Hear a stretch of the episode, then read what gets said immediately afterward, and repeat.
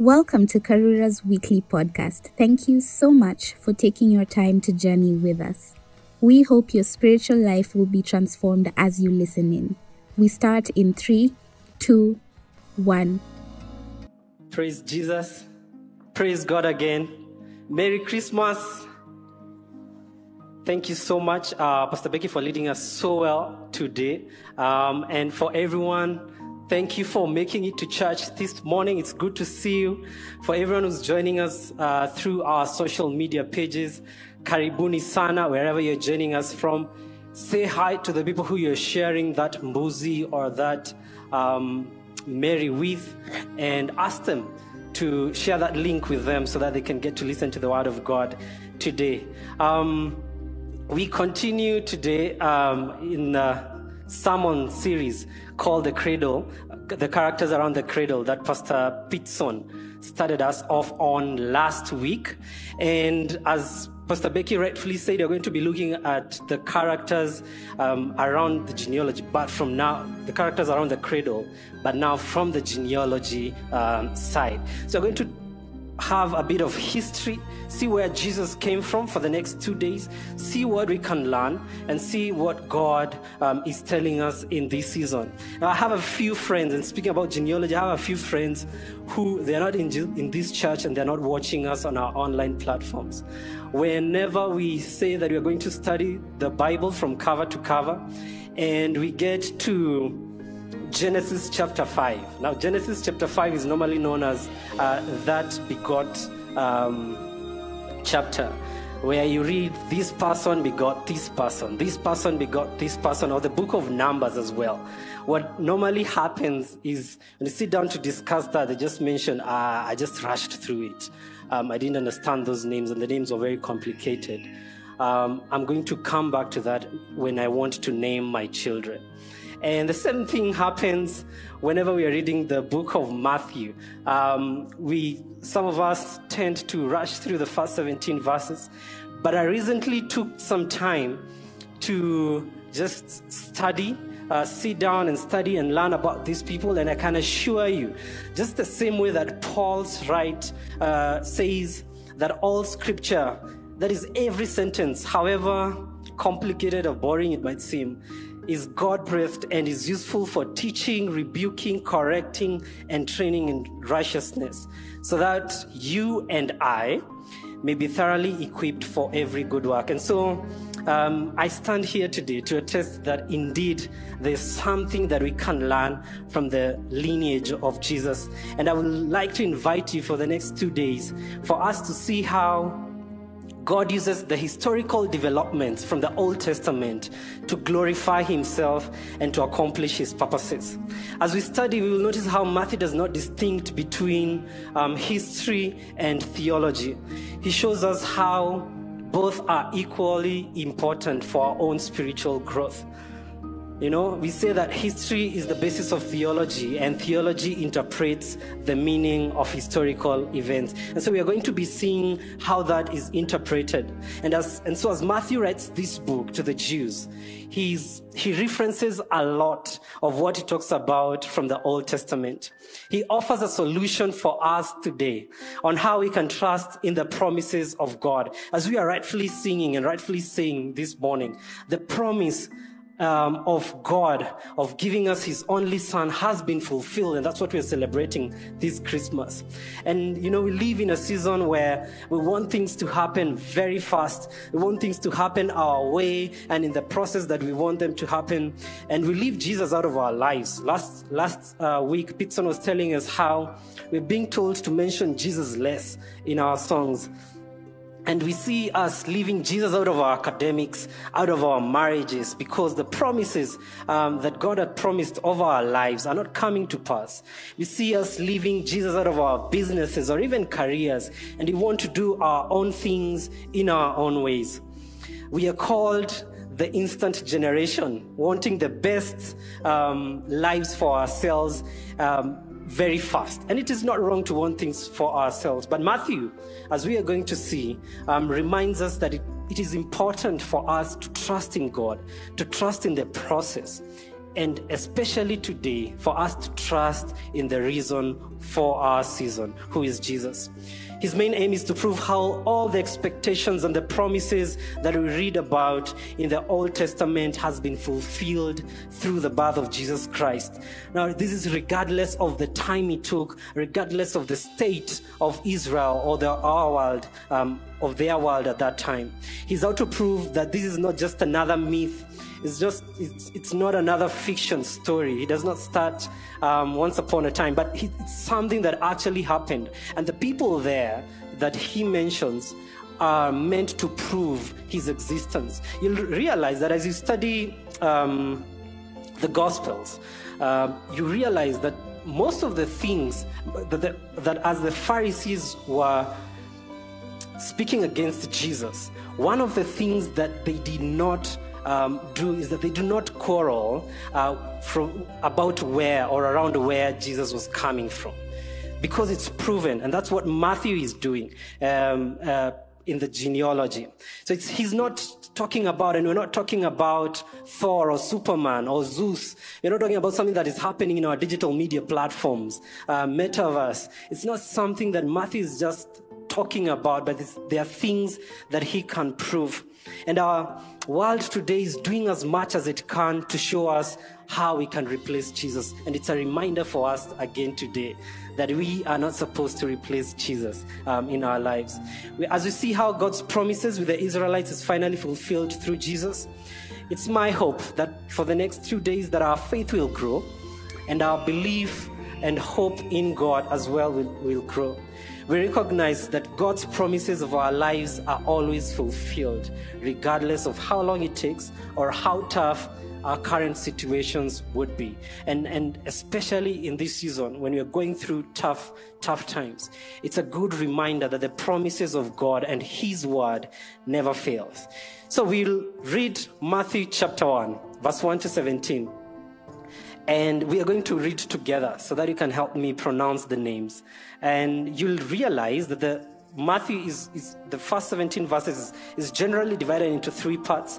The first part from Abraham to David, and then from David to the to the or uh, the Israelites being deported to Babylon, and then the deportation to Babylon to Christ. All right. So the book of genealogy, Matthew chapter one, the book of the genealogy of Jesus Christ, the son of David, the son of Abraham. You can read through your masks. Abraham was the father of Isaac, and Isaac the father of Jacob, and Jacob the father of Judah and his brothers, and Judah the father of Perez, and Zerah by Tamar, and Perez the father of Hezron, and Hezron the father of Ram, and Ram the father of Amminadab, and Amminadab the father of Nahshon, and Nahshon the father of Salmon, and Salmon the father of Boaz by Rahab, and Boaz the father of Obed by Ruth, and Obed the father of Jesse, and Jesse the father of King David. That's the first part. All right? And then, and David was the father of Solomon by the wife Uriah, and Solomon the father of Rehoboam, and Rehoboam the father of Abijah, and Abijah the father of Asaph, and Asaph the father of Jehoshaphat, and Jehoshaphat the father of Joram, and Joram the father of Uzziah, and Uzziah the father of Jotham, and Jotham the father of Ahaz, and Ahaz the father of Hezekiah, and Hezekiah the father of Manasseh, and Manasseh the father of Amos, and Amos the father of Josiah, and Josiah the father of Jeconiah and his brothers at the time of the deportation to Babylon. That's the second part. Don't get lost. All right, now we are reading the deportation to Babylon to Christ. And after the deportation to Babylon, this is where the names get a bit complicated. Um, Jeconiah was the father of Shealtiel, and Shealtiel the father of Zerubbabel, and Zerubbabel the father of Abiud, and Abiud the father of Eliakim, and Eliakim the father of Azor, and Azor the father of Zadok, and Zadok the father of Achim, Achim the father of Eliud, and Eliud the father of Eliezer. Thank you very much. And Eliezer the father of Matthan, and Matthan the father of Jacob, and Jacob the father of Joseph, the husband of Mary. It's good to just note this part. And Jacob the father, the and Jacob, the father of Joseph, the husband of Mary, of whom Jesus was born, who is called Christ. So all these generations from Abraham to David were 14 generations. From David to deportation to Babylon were 14 generations. And from the deportation to Babylon to the Christ, 14 generations. And today we're going to camp around Matthew 1 1 and tomorrow at least to get to read about the other characters that Matthew talks about. And um, the first statement that Matthew starts with is the book of genealogy of Jesus Christ. He's simply proving that Jesus, of Jesus Christ, is the son of David and the son of Abraham. I think it's important for us to spend some time here so that at least we can get to know what are, who are we talking about who are we celebrating who um, where does he come from and we realize that Matthew not only connects Jesus to David, but he goes further back to Abraham.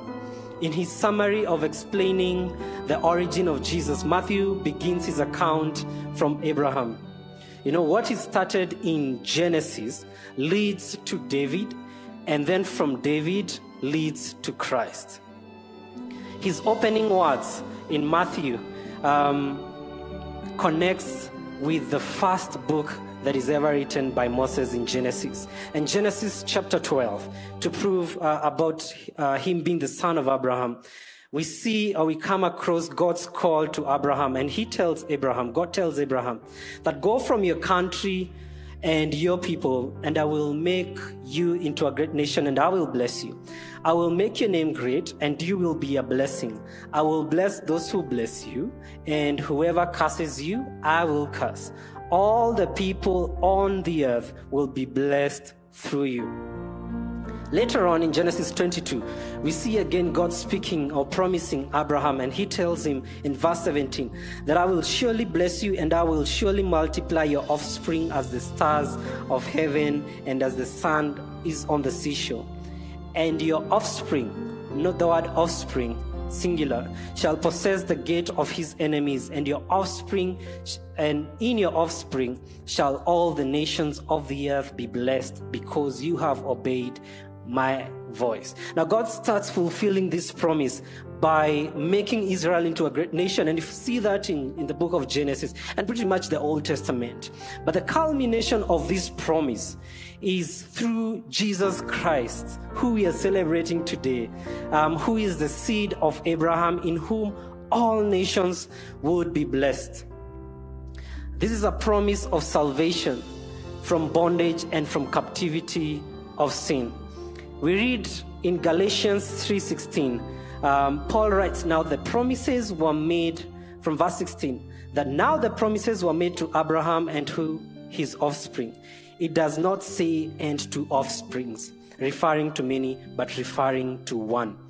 and to your offspring who is Christ. And later on, as you read further in verse 29, we see that if and if you are Christ's, then you are Abraham's offspring heirs according to promise. We see that God, that what God has promised in Genesis 12, what God echoes in Genesis 22, coming to pass through the birth of Jesus Christ, as Matthew writes, uh, the genealogy of Jesus Christ, the son of David and the son of Abraham. The other thing that Matthew highlights was Jesus is that Jesus is the son of David. In 2 Samuel chapter 7, we find David resting in a space of rest and he's thinking about how he can build a temple for God. And God sends Nathan to him um, to speak to him. And from verse 12, we read that when your days are fulfilled and, you and you lie down with your fathers, I will raise your offspring after you, who shall come from your body, and I will establish his kingdom. He shall build a house for my name, and I will establish the throne of his kingdom forever. I will be be to him a father, and he shall be to me a son. When he commits iniquity, I will discipline him with the, with the rod of men, with the stripes of the sons of men.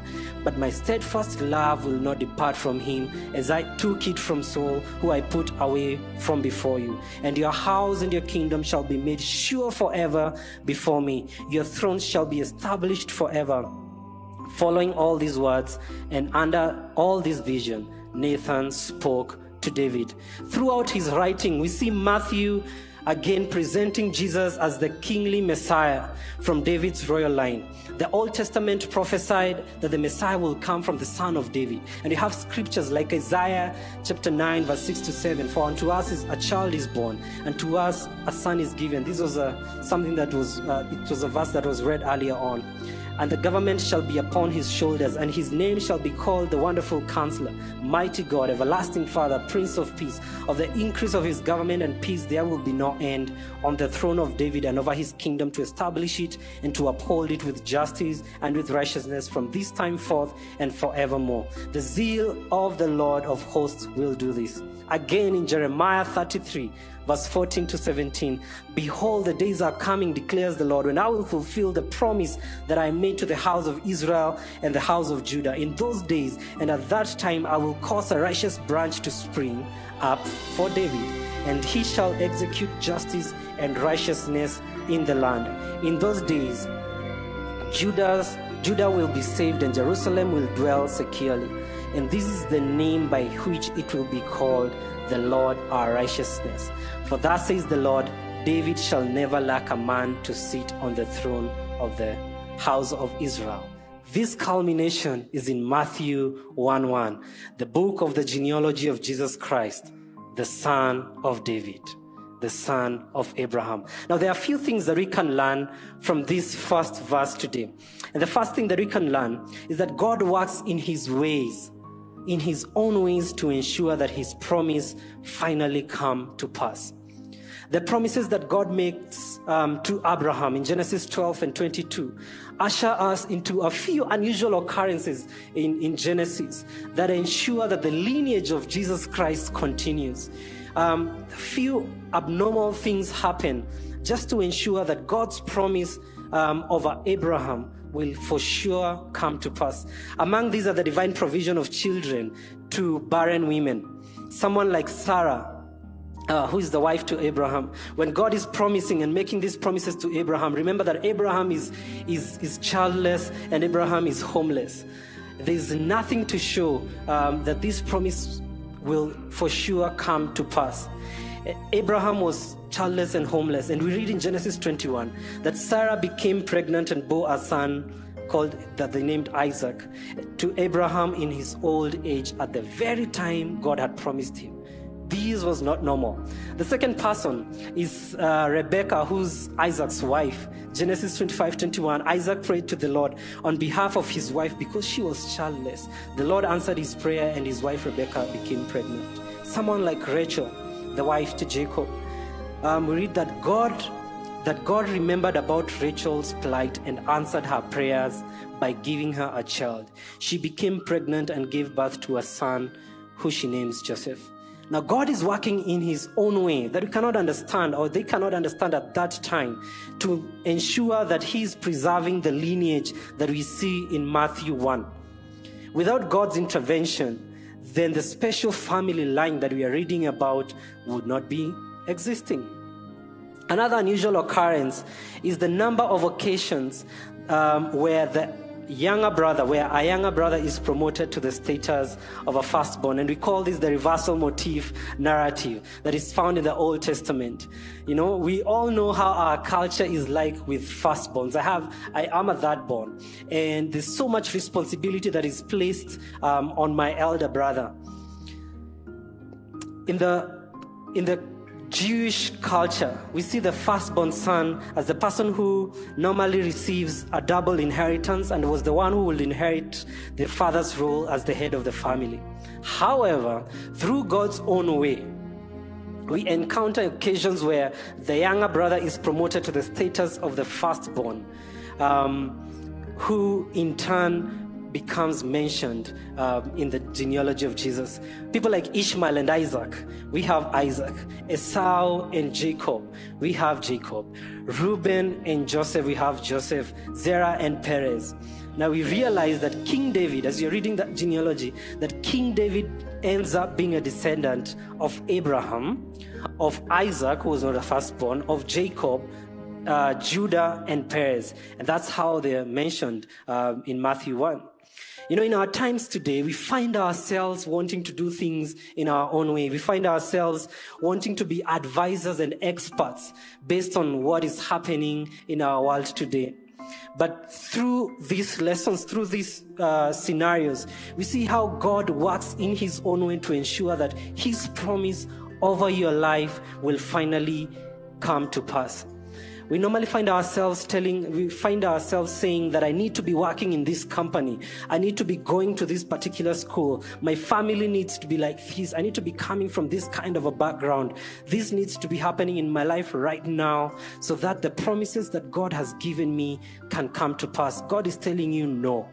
I can work out in my own way, uh, and I can ensure that my prom- the promises that I have over your lives will come to pass um, regardless of where you are right now.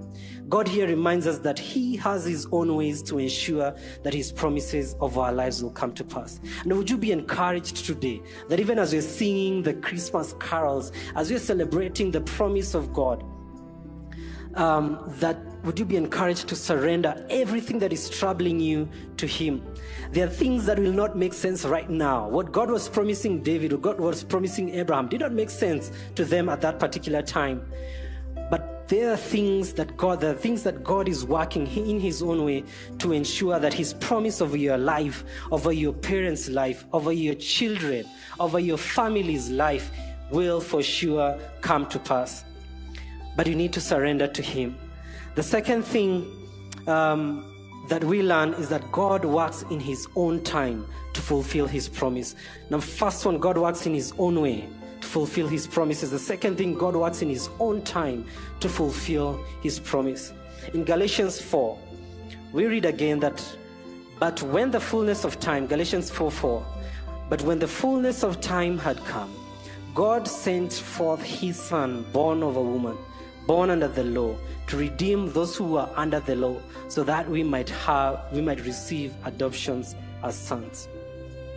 And regardless of how long this promise took, it was still fulfilled. And that's why we are so happy today. That's why we are passing on the, the, the cheer to other people. And that's why we are celebrating that the, our, the Christ Jesus is born everything that was promised, the promise that God made to Abraham in Genesis, the promise that God makes to um, David in Second Samuel, finally comes to pass. And as we had read earlier, there are 14 generations uh, in each segment, and in total we have 42 generations. And please note that there's some people who Matthew uh, leaves out from this genealogy. So you can imagine how long that time was. Now, from the book of Malachi to Matthew, when uh, uh, we read this, this, it's almost 400 years. You can imagine how many people had lost hope. You can imagine how many people had said, This is not going to happen. We're just reading scrolls and we just hear these things from the temple, but it will for sure not come to pass. But we're being reminded today that at the right time, Christ came for us. God's promises are always true.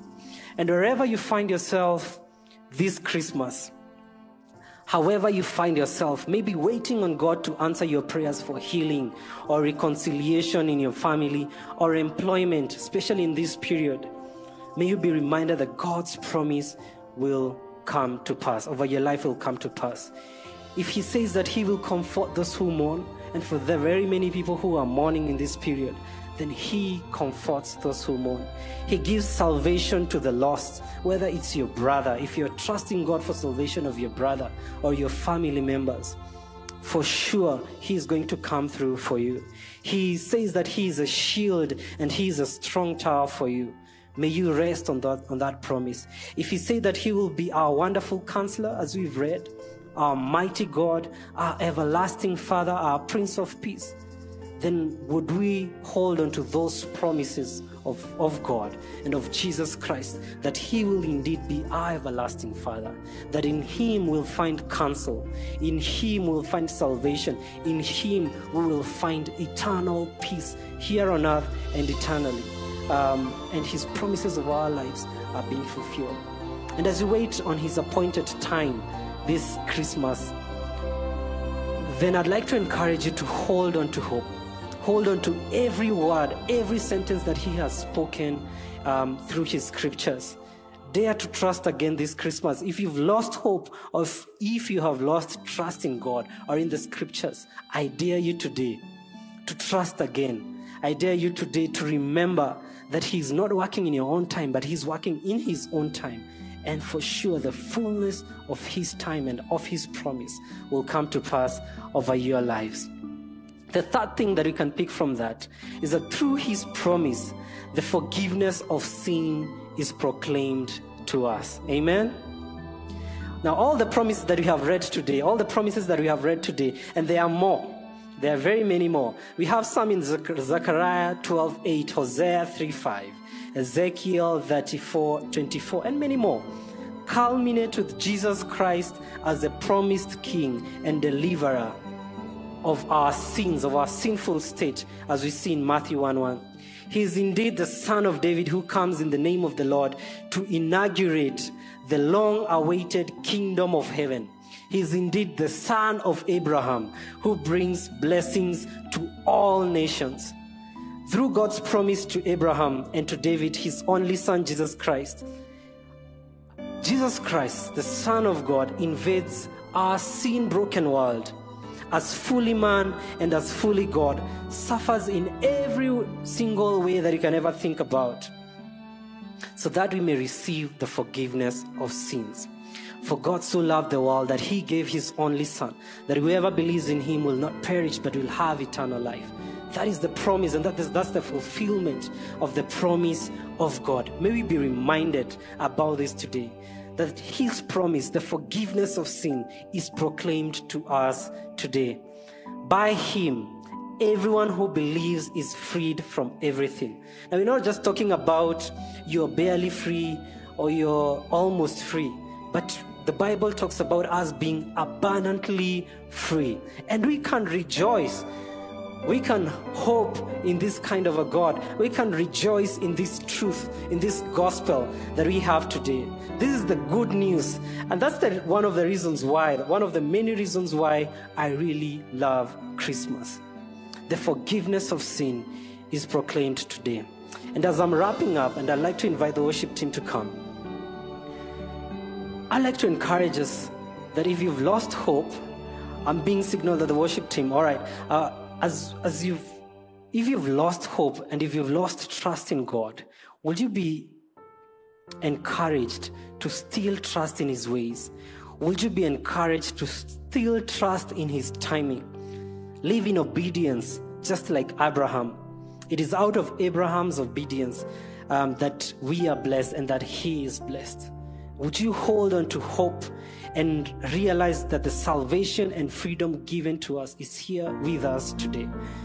And if you're not born again, if you're here, if you're joining us here today, you're not born again, or you're watching us um, and you're not born again, this again is for you.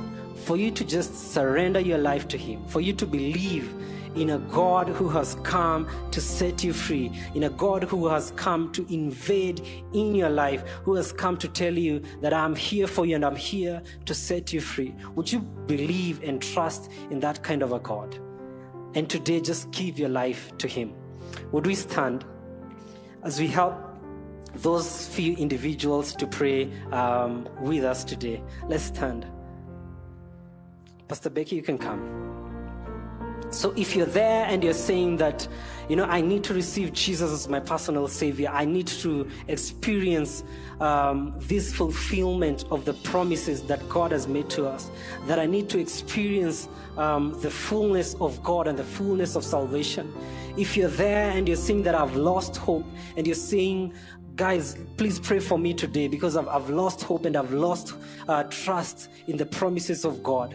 This is your time for you to just lift your voice to Him, however you know how to pray. Would you pray to Him today and, and tell God that I still trust in you today?